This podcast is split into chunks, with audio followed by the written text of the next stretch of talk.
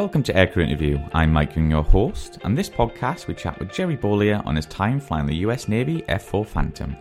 Jerry gives a great detailed account of his engagement and shootdown of a North Vietnamese MiG 21 during the Vietnam War, being on the first Top Gun course, and being a test pilot with the US Navy and US Air Force. So remember, if you like what we do here, head over to patreon.com forward slash aircrew interview to help us out for as little as $1 per month. You can also now donate by visiting us at aircrewinterview.tv forward slash donate. Thank you and enjoy.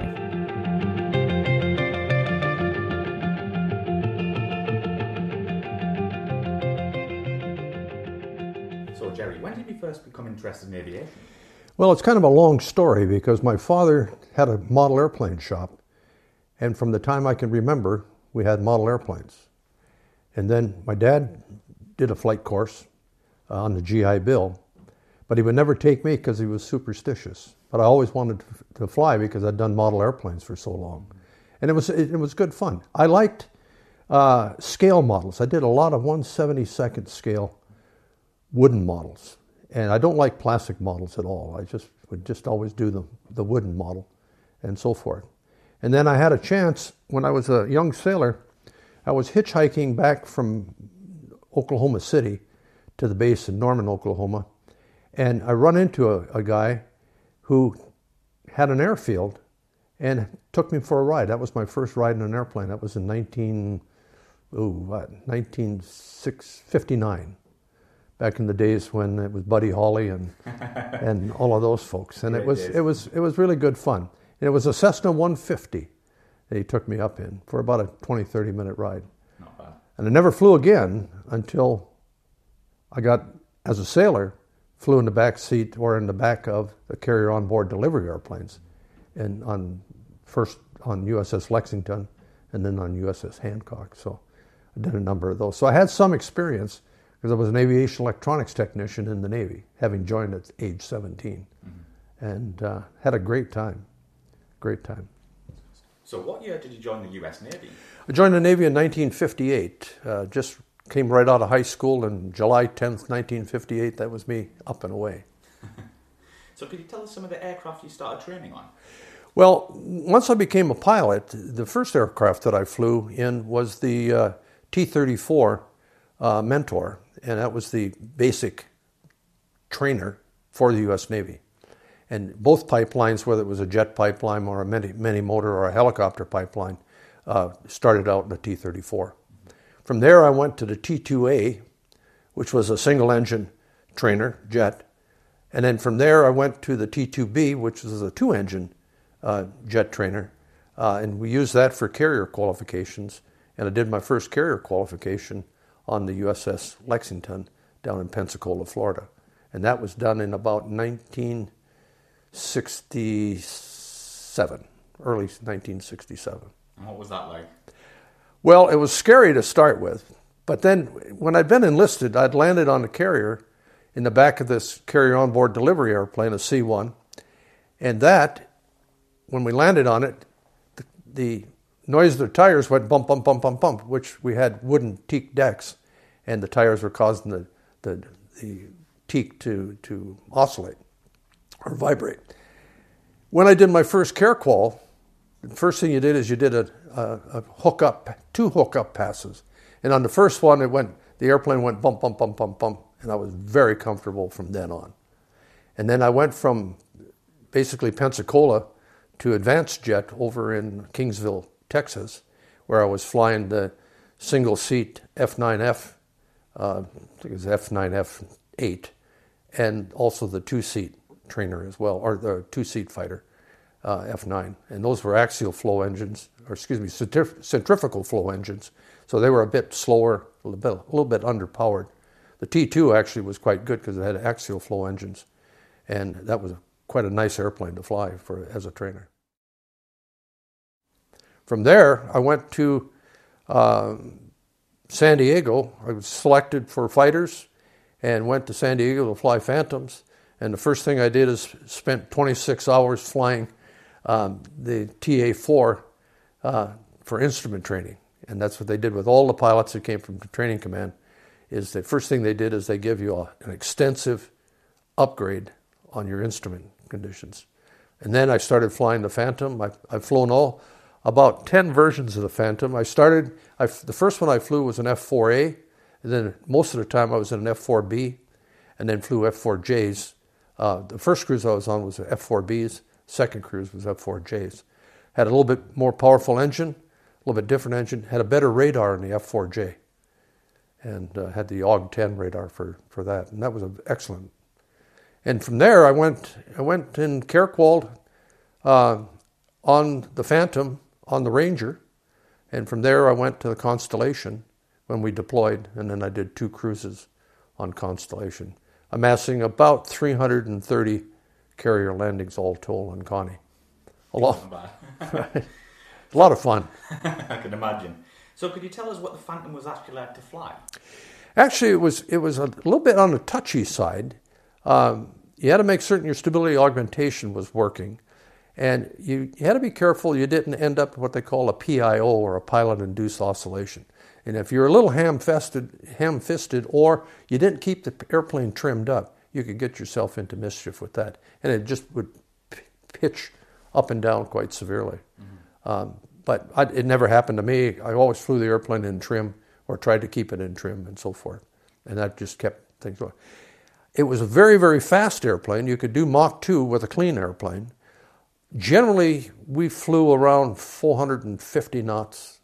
420 knots was kind of the corner speed. You could take it to maximum G at 420. And that's uh, calibrated airspeeds that they had in the F4. And it was, uh, it was just good to fly, you know, it's just good oh, to fly.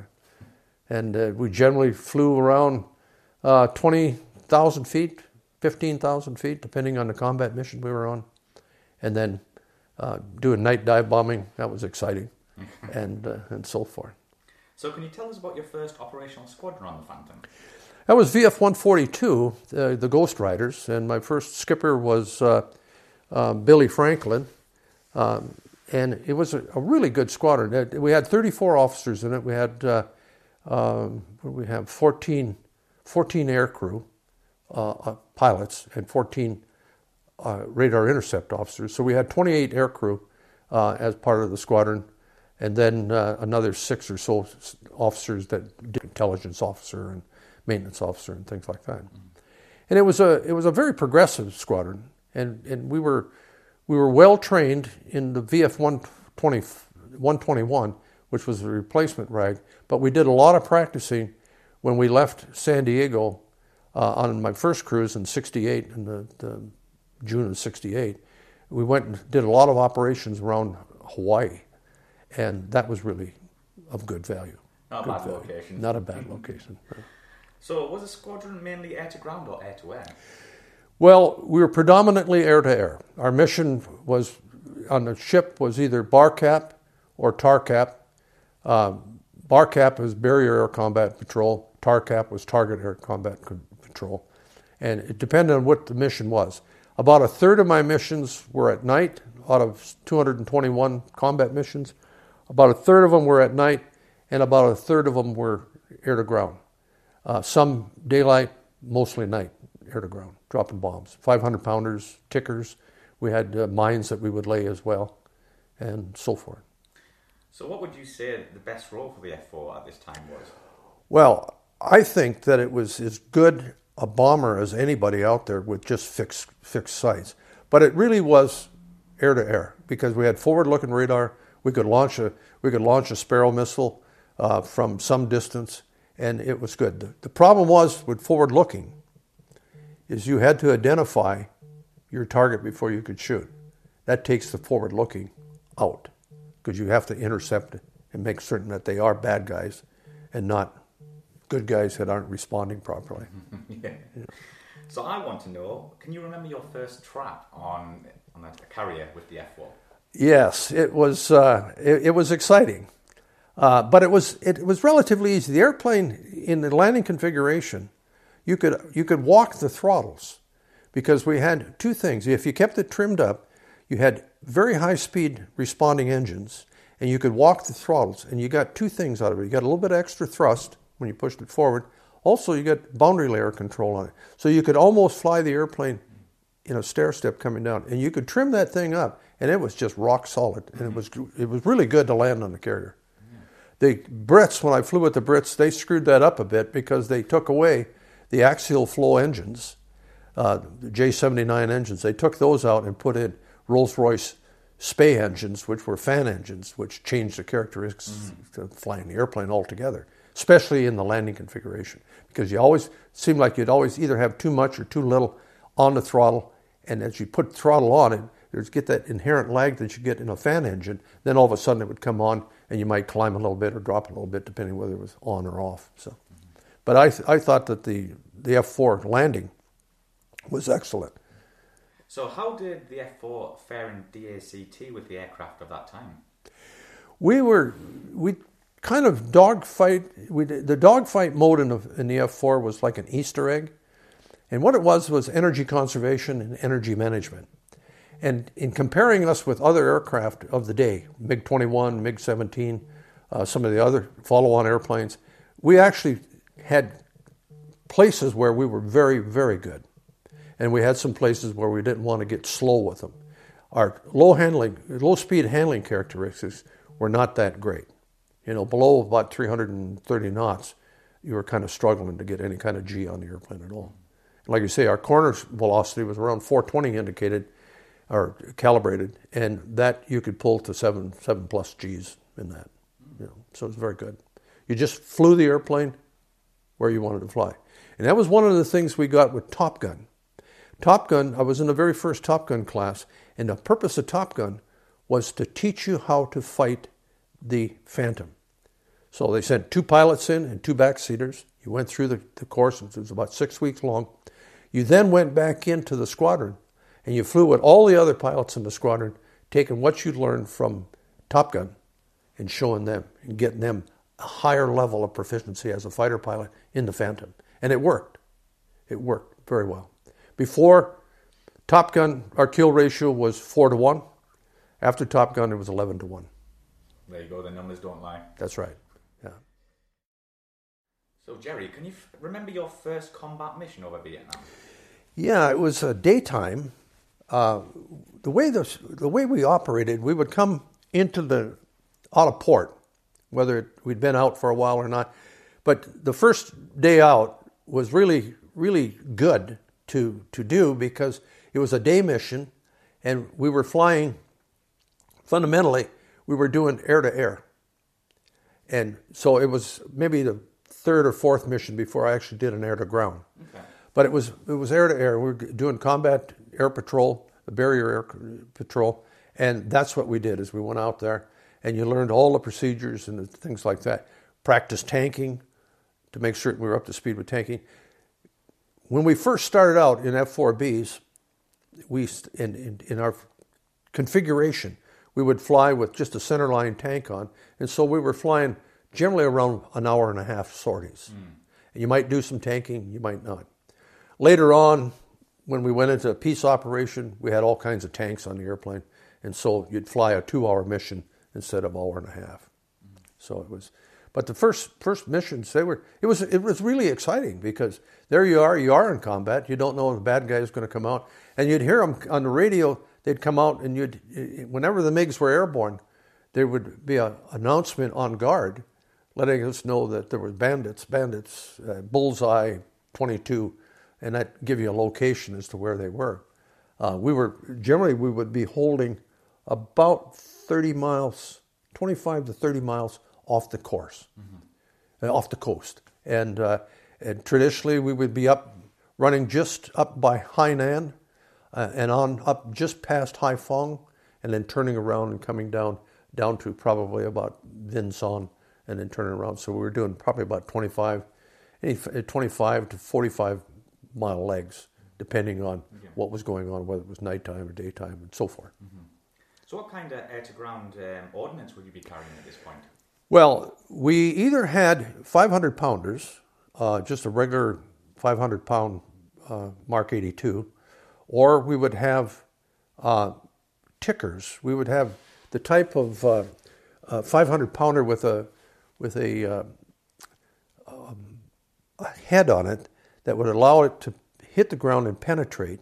And then any magnetic interference that would come by, any trucks that would come by, it would go off automatically. Oh. And it was also set up very neatly that when the battery got to its half life, it would explode the bomb. So we weren't leaving for future years tickers in the ground that you know people would find. Then the other thing we dropped on occasion, depending on if we were doing um, flak suppression or something, we'd have Rockeyes. You know, if we were doing a bark or a TARCAP where we were a target combat air patrol, uh, we would have maybe Rockeyes on as well as our missiles, and we would have generally four sidewinders and two Sparrow missiles on the machine. So, what was life like on board at this point between all the crews? It was it was actually very good. Uh, they were pretty relaxed with us. Uh, um, you know, I wore fatigues around the carrier, and, and we ate well too because we'd have the, the, the what they called the dirty shirt wardroom was was set up to feed you 21 hours. Of course, it was all breakfast, but but it is still you got you could have you could eat for 21 hours a day, and it was it was good. Your your accommodation. When I was a, a junior, uh, lieutenant junior grade, I was in a four man bunk room, and that was a grin a minute. I mean, there were antics and tricks going on all the time. And, uh, and then once I made lieutenant, then I was in a two man stateroom. And it was very good. You know, you had bunk beds, you had, uh, you had your stereo. I had, a, I had an aquarium, I had a 15 gallon saltwater aquarium in That's my. the first I've heard. yeah. And it, it, but I had to get permission from the damage control central that I could have seven gallons of water that far above the, uh, the meta center of the carrier because they didn't want me destabilizing anything. so, was the F 4 the main aircraft in Vietnam, would you say? for for the U.S. Navy, it was the it became the, the main fighter. We had F-8s out there at the same time, uh, Crusaders, but for for us in our operation it was primarily the Phantom.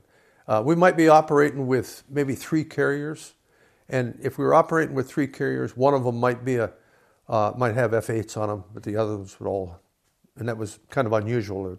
But at at the end game, it was always always only F-4s for fighters. So, what other aircraft were on board at this time?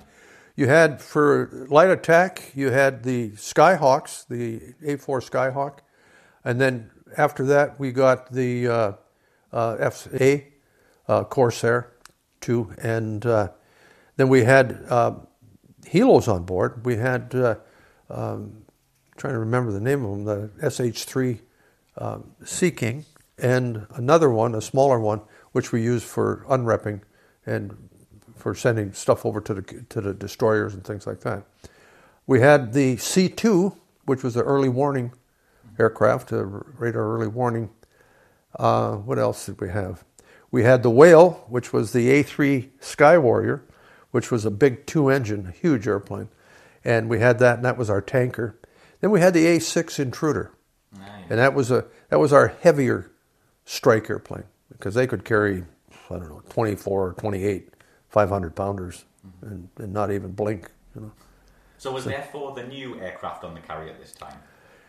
pretty much uh, we were the newer we were the newer ones. What the A7 was a new airplane because that was that was that came out and replaced the A4 Skyhawk, and uh, the A6 was probably similar vintage to the to the uh, to the F4, and so uh, it was new. It was that was in 19.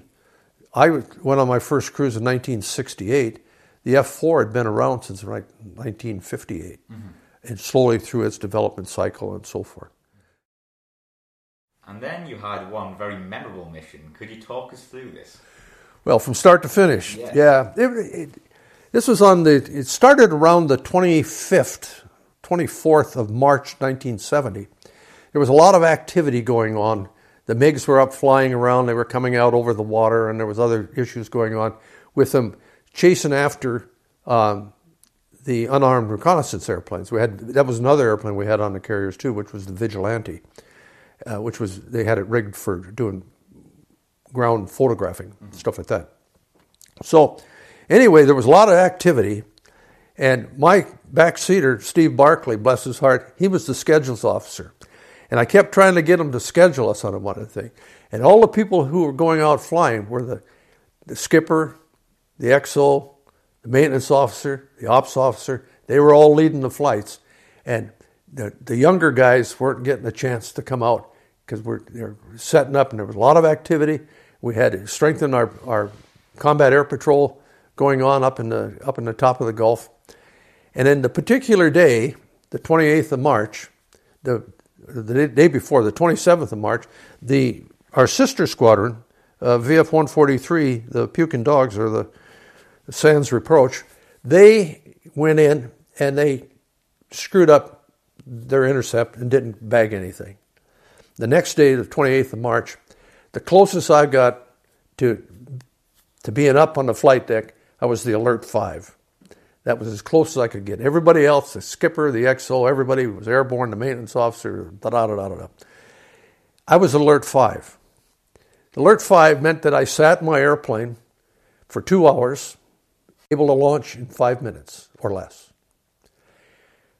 All of a sudden, on the flight deck, the XO was late coming in, and his airplane was on the catapult, and they pushed him off and they shouted, Launch the Alert 5. And that was me. Off and running. Joined up. They asked me how my weapon was. I said, My weapon is sweet. And then I got up and I joined with the air group commander as his wingman, and they give us vectors in and two MiGs coming out. And at this point, what uh, payload were you carrying? I had four sidewind. No, I had three sidewinders and two sparrows and three tanks. And so I was burning burning the wing tanks down, uh, trying to get them empty because that was the first thing that I could jettison would be my wing tanks. So we were coming in at about 20,000 feet. The MiGs were up around 25,000 feet. I spotted them. And in the flight, you can have two leaders. You've got a military leader and a tactical leader. And one of the things they taught you in Top Gun was to be the tactical leader. And I took charge, called the flight, called the turns, got us engaged with the MiGs. I got slow on the first turn at the top. I was down around 330 or something. And so the MiG went, went past me and down. I, I slid it down underneath them and went all the way down. And I got back up to around 650 knots and climbing back up into the fight. And he went back up high. He didn't go nearly as didn't speed up nearly as much as I did. So I'm coming back up, and I met him at the top. But coming up, Barkley says tanks.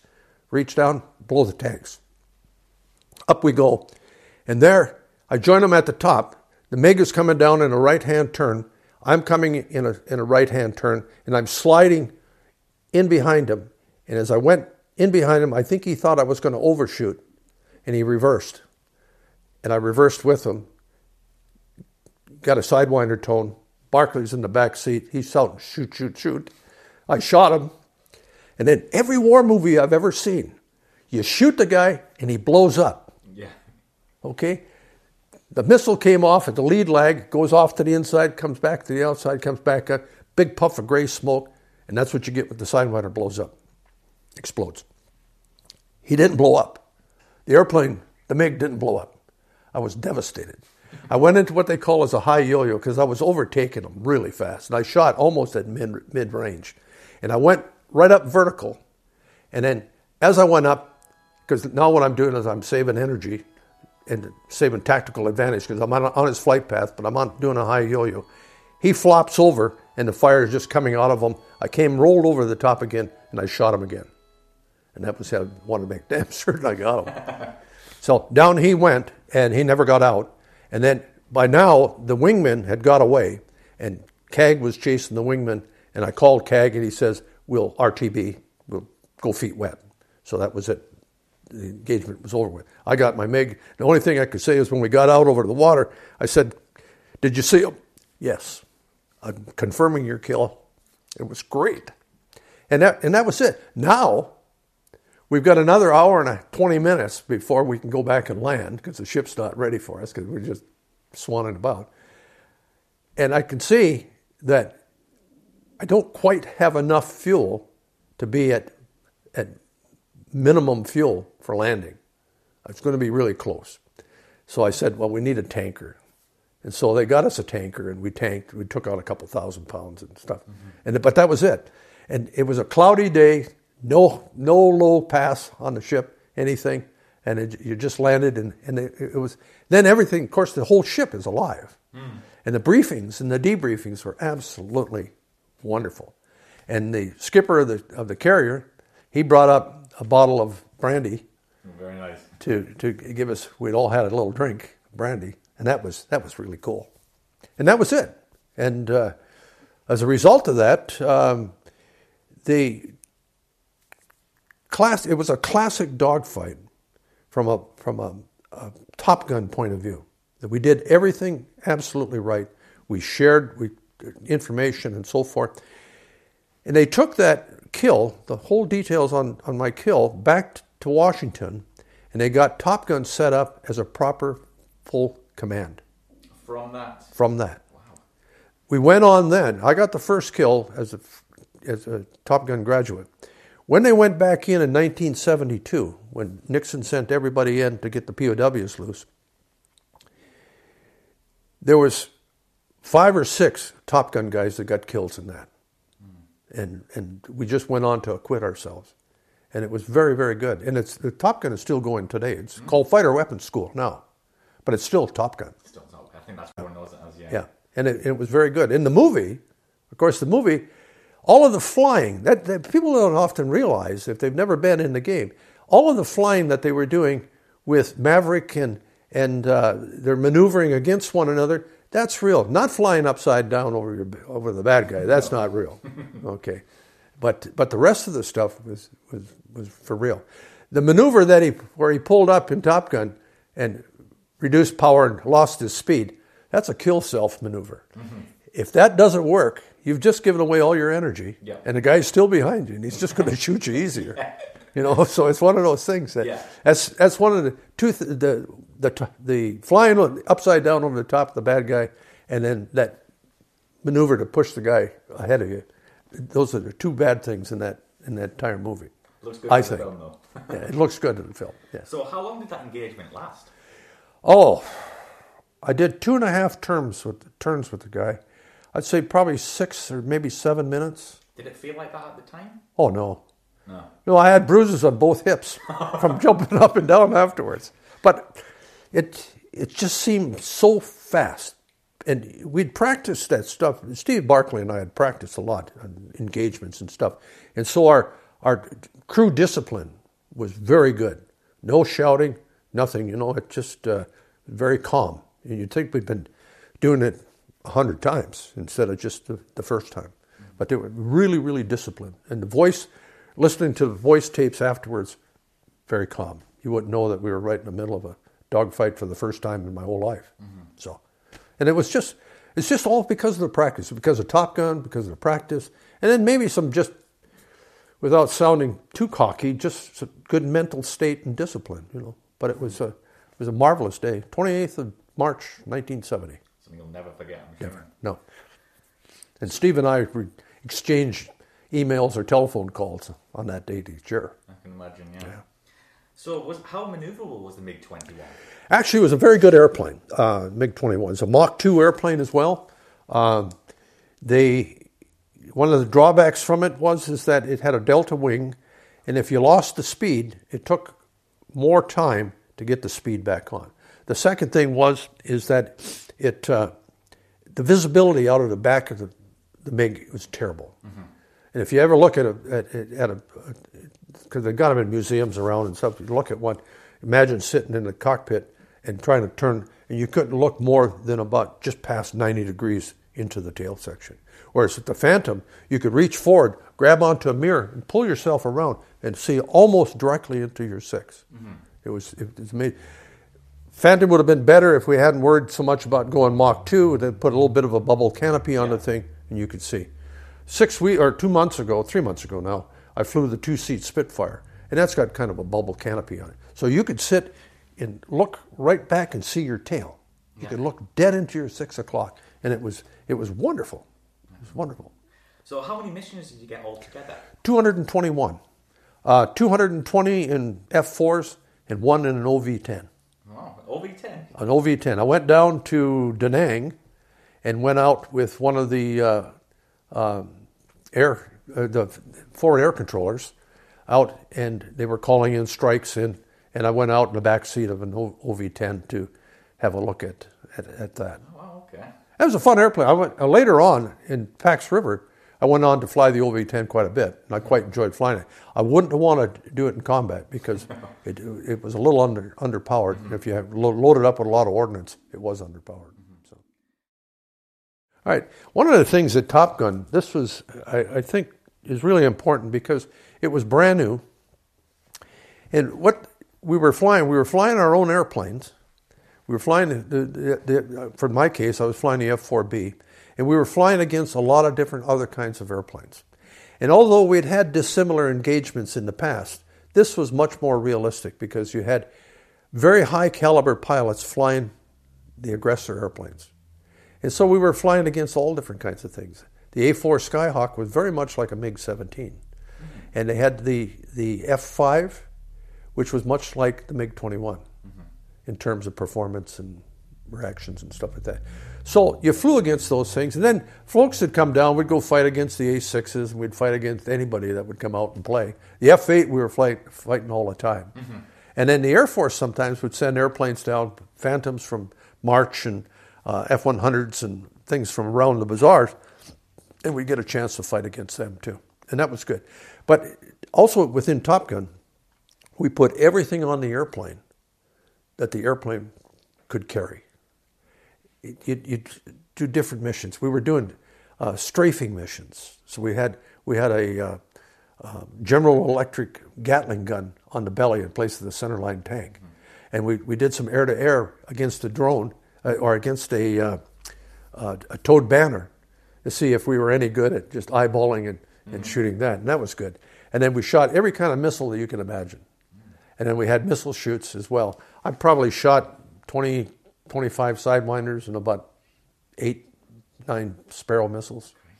You know, so, and the day I got got the MiG, I shot 2 mm-hmm. You know, if I if I'd had four of them and I'd, I'd still had the chance, I'd have shot all four of them into them. You know, but it was but the Top Gun it was also it was the strategies. It was a changing philosophy to make certain that you understood energy management and energy conservation because both of those are critical for fighting your airplane against any other airplane, whether it's a high performance or it's a low performance. And you wanted to make certain that if it was a low performance, all you did was slashing attacks. And then get yourself out of it, not fall into the trap trying to do a low speed hassle with them because they were going to eat your lunch. yeah. So, how long did you spend at Top Gun then? That was six weeks. The first one was six weeks. I'm not certain how long they are now. I think that they run about four weeks. Yeah and I think that's the, that's the current schedule. But it was uh, the first one was six weeks long, and uh, we flew every day. We'd have lectures in the morning, fly in the afternoon, or fly in the morning, lectures in the afternoon. It's quite intense then. It's very intense. Yeah, it's very good. Yeah, I can imagine. Yeah, very good. I loved it. and it, and every now and then you'd fly fly with one of the instructor our uh, radar intercept officers, and they they came to the table they were very, very experienced, and, and they were basically fighters as well. Mm-hmm. And they could they could tell you you're, you're turning wrong. You, you need you, you, need to tighten up and and uh, and so forth. Mm-hmm. And uh, it, it, was just good. It was yeah. just good. Sounds very good. Right. But you also were a test pilot for the U.S. Navy and U.S. Air Force. Could you tell us about this and some of the aircraft you flew? Yeah, I started off uh, flying in VF 142, and then the second cruise I was on, the uh, after it was just after Top Gun, we got a new lieutenant commander to come in who had been a test pilot, and he said to me one day, he said, "Bo, you ought to become a test pilot." He says, "You're a good pilot. We can use you. You got a good engineering background and so forth." So I applied for and was selected for that. And that gentleman's name, he went on to become an admiral, was Larry Blows, and unfortunately he died of cancer some years ago. But uh, uh, he was very good at putting me forward, and he he basically grandfathered me in, into TPS. So I went to TPS. TPS, we had 13 airplanes, uh, 14 airplanes. We had helicopters. I flew. I flew uh, a very old, um, what was it? It's like an F 86. It was a T 1A, uh, single engine jet, straight wings. But we could do uh, some really wild, out of control flight with it. You could go up, and what we were looking at and what we were t- being taught, and then I went on to teach it when I came back as an instructor, which was yaw roll pitch coupling, inertia coupling through the three axis. And we would do that generally at a lower speed, but uh, inertial, acts, uh, inertial coupling can take place at very high speeds as well. And so you have to be really careful. You have to recognize what causes it and so forth. Then that was the T, T, uh, T1A, and then we had the um, uh, XT26 powered glider, which was a Schweizer 236 glider, which, and I ended up at the end the only one who would fly it. It was a, had very, it had a wooden propeller, and it had a Continental 0200 engine in it, and it had five fan belts we used to buy from Western Auto to connect the engine to the to the propeller.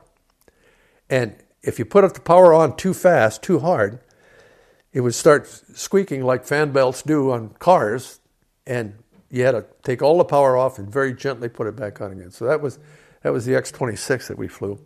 And the next thing we had was had the T2, and we did certain things in the T2. We had the TA4 Skyhawk, we had the Corsair, uh, we had the OV10, had the OV1 Mohawk, had T28s, had the Otter and the Beaver, and I love flying the Otter and the Beaver, but especially the Beaver. It's an old tail dragger. You pump the flaps down, you pumped it to get it started and stuff like that. It was really, really cool. And we used that for towing gliders, as we also had regular gliders that we flew at the school too. The wide variety of airplanes was was so that we could see different airplane characteristics. Every all airplanes demonstrate the same characteristics, some more prominent than others. A glider, you get a lot of adverse yaw when you roll the airplane. You put the aileron in, you get a lot of adverse yaw, so you see the effect of using, using rudders and things like that. The Otter was an interesting thing. At 60 knots, you could put in left rudder to make the airplane roll to the left, is normally what they would do, but it would roll to the right. It would roll opposite. The T2 was similar. If you get up close to Vmax in the T2, you could put in right stick and it would roll left instead of rolling right. And the reason for that was is that the deflection of the aileron on the other wing was causing the wing to, to uh, bend adversely and you would roll the wrong way. So it was just things like that that, that you, you had all these different kinds of airplanes that you learn the characteristics. And the single biggest thing, I think, more than anything else, is you learn yourself and how to take yourself out of the equation so that what you're looking at is pure airplane response and not you jiggery pokery doing something. So it's, it's just that sort of thing. It's very, it was very, very interesting and very challenging. Um, I liked doing it. And, uh, and I, I went and did ordnance separation after TPS, but then they seconded me back to the school as a flight instructor um, after two years.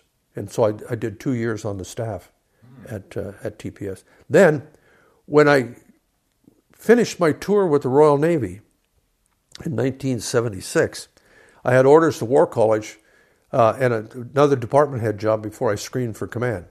And when I laid out all of this to my new bride, and said, I'm going to be at sea for the next four to five years, plus you're not going to see much of me while I'm to war college because that's a grind. She said, Well, maybe we need to, that ain't going to work for her, and maybe we need to look at something else. So I said, Well, I can retire on 20 years, and I'm quite happy to do that, and and have a life. And we wanted to have a family, which we eventually had a daughter. And so I told the Navy I was going to retire at, on 20 years, and so they sent me to the Air Force Test Pilot School as the Navy flight instructor. And that was an interesting thing. And there I got a chance to fly everything. I flew F 15s, I flew uh, the F 100, I flew all the Century Series fighters except the, the 105. It was down the day I was meant to fly it. And then I flew the, the Phantom, the T 38, the A 37, um, and anything I could get my hands on, I flew. yeah. And all told, in my career, I've flown 69 different types and kinds of airplanes, and all but two models of the Phantom. I never flew the German version of it. I did fly the Iranian version of it, and I never flew the Japanese version of the Phantom. And All the rest of them I flew, and it was good. Some of the RF, the, the RFC, the uh, RFB, uh, which was the, the Marine version, and, uh, and th- that was me. You know, the C to D, the E, the F. I didn't fly the F, but the uh, the Iranian version and so forth. So. And I have to ask, did you have a favourite? It's probably hard to choose. Oh, I've got three airplanes I loved.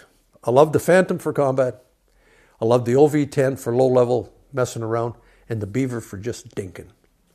I loved it. All them types, the F-15s, the F-14s. It's, Yeah, this that, that, that I, I just would go back to the Phantom, and I love flying the OV-10 low level out there in the Chesapeake, over on the far side of the Chesapeake Bay when I was at Patuxent River, and there's there'd be just creeks and stuff that you'd just fly down. I'd be flying about 10, 15 feet off the great water. views, I can imagine. Yeah. Can you t- tell us about your exchange with the Royal Navy and how this happened? Well, when I was getting ready to leave Patuxent River, uh, I'd been a landing signal officer in my squadron, VF 142, controlling the flight deck. And I liked doing that, but they were going to send me to the Saratoga on the East Coast. And uh, Saratoga, I didn't, I didn't like the way they did the LSO platform on that. And I was going to be CAG LSO for know, CAG 6 or something, or CAG 5. And uh, I said, I, I, I didn't really want to do that. And they said, well, we, you've, we've got a great exchange duty with the Royal Navy flying Phantoms, the F-4Ks. And I said, be delighted to do that. And so I got selected for that. Went to culture school. And uh, Culture school. yeah, they've got, a, they've got four weeks of culture training, Okay. how to, how to deal with people of different cultures Right. what to do, what not to do, and uh, it, it it was well worth doing, and it was fun too. But you know, but so I came over and flew with uh, with uh, 892 Squadron here at Leuchars, and then aboard HMS Ark Royal, and Ark Royal was a real treat because they had a bar, and you could have wine with dinner. so. So, what are the main differences between the US Navy and the Royal Navy? Royal Navy pretty much is a flying club. Everybody knew everybody because we're we're down to about three carriers and and not that many aviators and stuff like that. And the fighter pilots, they were a very limited number. We only had one squadron of fighters left when I joined of of the uh, of the Phantom, and uh, it, it was just basically a flying club, very relaxed. The rules weren't very aggressive. We could do low levels. We could go beat up other ships and stuff like that, and uh, and it, nobody minded as long as you were subsonic when you went by them. they didn't want you to blow windows out of the bridge. So. So, what were the diff- uh, well the differences between uh, the US models and the British models with the Spey? Well, the, the what I felt more than anything is that the Spey engine, because it's a fan engine, really uh, wasn't good for the Phantom because it made the, it made the airplane uh, more difficult to land on a carrier because you'd put on power and it would hesitate and it would come on. And you always seemed like you were choo chooing you were putting too much on taking too much off. Also because the phantom had had boundary layer control. We blow, blew high pressure air over the wing, over the flaps. That gave us more lift and allowed us to fly slower. But when you put power on you got more lift. You took power off you got less lift. So with the fan engine that inherent delay just seemed like it aggravated the smoothness that you had with the American Phantom, you could trim that thing up, just trim it and just walk the throttles, and it was absolutely beautiful on the carrier. You know, especially at night, it was just took a lot of the sweat and worry out of out of landing the carrier at night. You know, so So, how did uh, carrier operations differ to the US? well, it it kind of when they made up their mind they were going to fly in the Royal Navy, they were going to fly come hell or high water. And uh, it, I spent more time holding because we we launched on the second flight, and the first flight couldn't get back on board the ship, or I was in the first flight and I couldn't get back on board the ship because there's something wrong with the ship. And they would just once they decided they were going to do that, that was it. Another thing that was really fun is we had cocktail parties when we pulled into port with the Ark Royal. We'd have all these people would come on board, and, and it was it was a gas. And uh, the rest of it, in terms of how we flew, pretty much the same. Pretty much the same. The tactics, pretty much the same. You know, we did more air to ground and more low level in the British Phantom than we did in the American Phantom. And that's because of the weather patterns here in Scotland and Europe and so forth. And in their, say, their, their area that we're going to have to do if they were doing something in East Germany or someplace like that. The weather factor, the weather tends to be lower, mm-hmm. and so you, you, had a little bit different air to ground mode as well, different rockets as well. So, did you ever conduct any DACT with your American colleagues?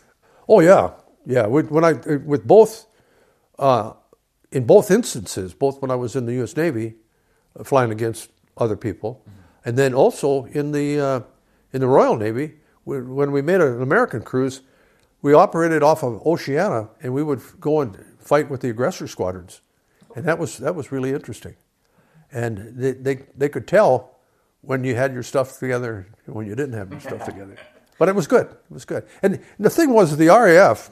We had RAF pilots is is part of our squadron, and they were good young people, and they they were the young stock that were coming in. You know, the the, uh, the rest of us were all you know, older and been around for a while. Mm-hmm. So. So how long did you spend with the Royal Navy, and did you enjoy it?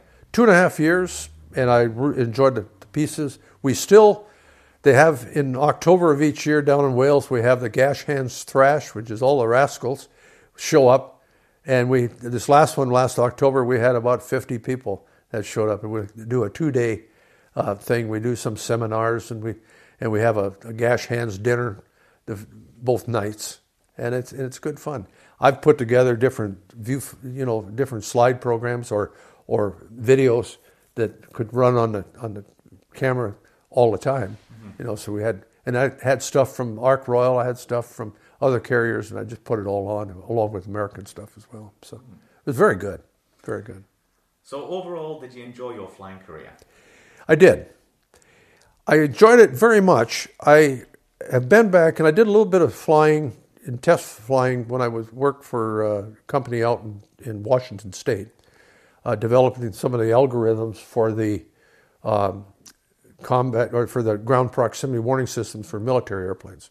So I helped develop some of that and did some training with those guys, uh, tra- t- teaching their test pilots how to fly combat missions, and so that was good. Uh, I've often I was going to when I turned 50, I was going to buy a Warbird, and my wife, bless her heart, said, Can we afford it? I said, Yeah, we'll sell one of our flats and I'll buy it and, and, and we'll, we, I can afford it. What would you get? Well, I'd either get a P, P38 Lightning or a P40 Warhawk. I fancy that. Or if I could get one and I could afford it, I'd get a F4U Corsair. Oh. That was always one of my favorite airplanes. Anyway, the Gull Wing. The, then she says, uh, What would you do with it? I said, well, I'd fly in some air shows and stuff, and you know they'll they'll pay me put the fuel in for me to come down and, and fly in the air show. Nothing nothing dramatic, just high speed pass, make lots of noise, do some loops and aileron rolls, and you don't have to do that much. And she said, well, how many people will it carry? And I said, one. She said, yep, we don't need one then. And that was the end of my warbird. I would have been cool if you didn't get it though. Oh my. So, do you have any hobbies? I, I like golf. I do woodworking. I make boxes and things like that. Uh, you know, I make those from scratch so that you know, I'll make use hand cut dovetails and things like that. I now I about I'm a member of Rotary, so that's kind of like a hobby. And two years ago, I started a group called Tourism St. Andrews, and I was the chair for that for two years. I just gave that up, and what I'm doing now is I'm doing beach wheelchair program for the West Sands and St. Andrews for disabled people. Oh, very nice. And it's uh, yesterday I did a photo sh- photo shoot with two two uh, machines and took pictures of uh, of disabled people in my beach wheelchairs and uh, I got a thousand pounds wow. from donation from East East Neuk Wheelchair Appeal. I got earlier in the week, I got a thousand pounds from a friend of mine who's got a foundation, and Jim Leishman, who's the provost for for Fife, he gave the Mary Leishman Foundation has given me two thousand pounds. Wow. So I'm slowly but surely building up, and I've got another group that's promised me a wheelchair for free, and so where I'm at now is I think that for coming this summer, I'm going to have at least two wheelchairs in hand and for doing beach wheelchairs. There's on the 3rd of June, there's Chariots of Fire race here on the beach in West Sands.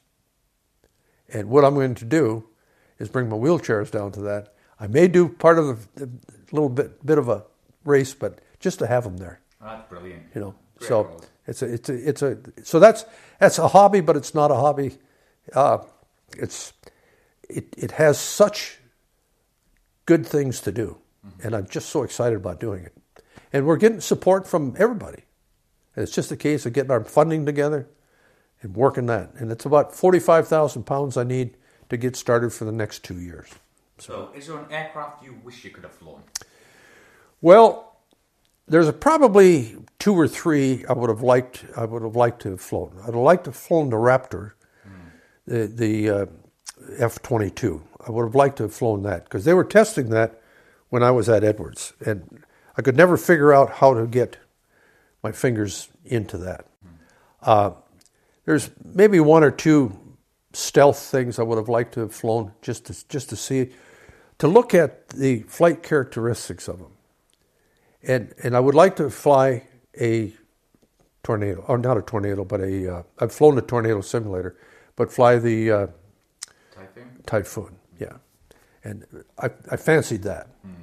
You know. Quite a nice jet. I'm guessing you quite you see them quite often around here. Yeah, they come down now that Leuchars become a, an army base. They they come down from from Lossiemouth and shoot approaches. So Yeah. you'll see them down here. So So, Jerry, do you ever get sick of talking about aviation? Not really. My wife, uh, when, when I went on the uh, two seat Spitfire, what I didn't realize they had a, a camera that was videoing my face for the entire flight.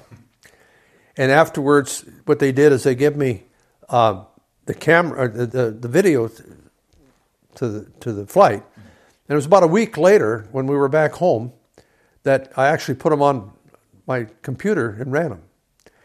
And I called my wife in, and what I hadn't didn't realize when I was flying the airplane is I never stopped moving my head. My head was all over the place, looking up, looking down, sideways, and so forth. And I said to her, I said, "Look at this." I said, "I've never stopped moving my head." And she says, "You never stop talking either." so no, I never tire of talking about aviation. It's just good fun. Well, Jerry, thanks very much for being on the show. Well, thank you very much for coming up. Take care.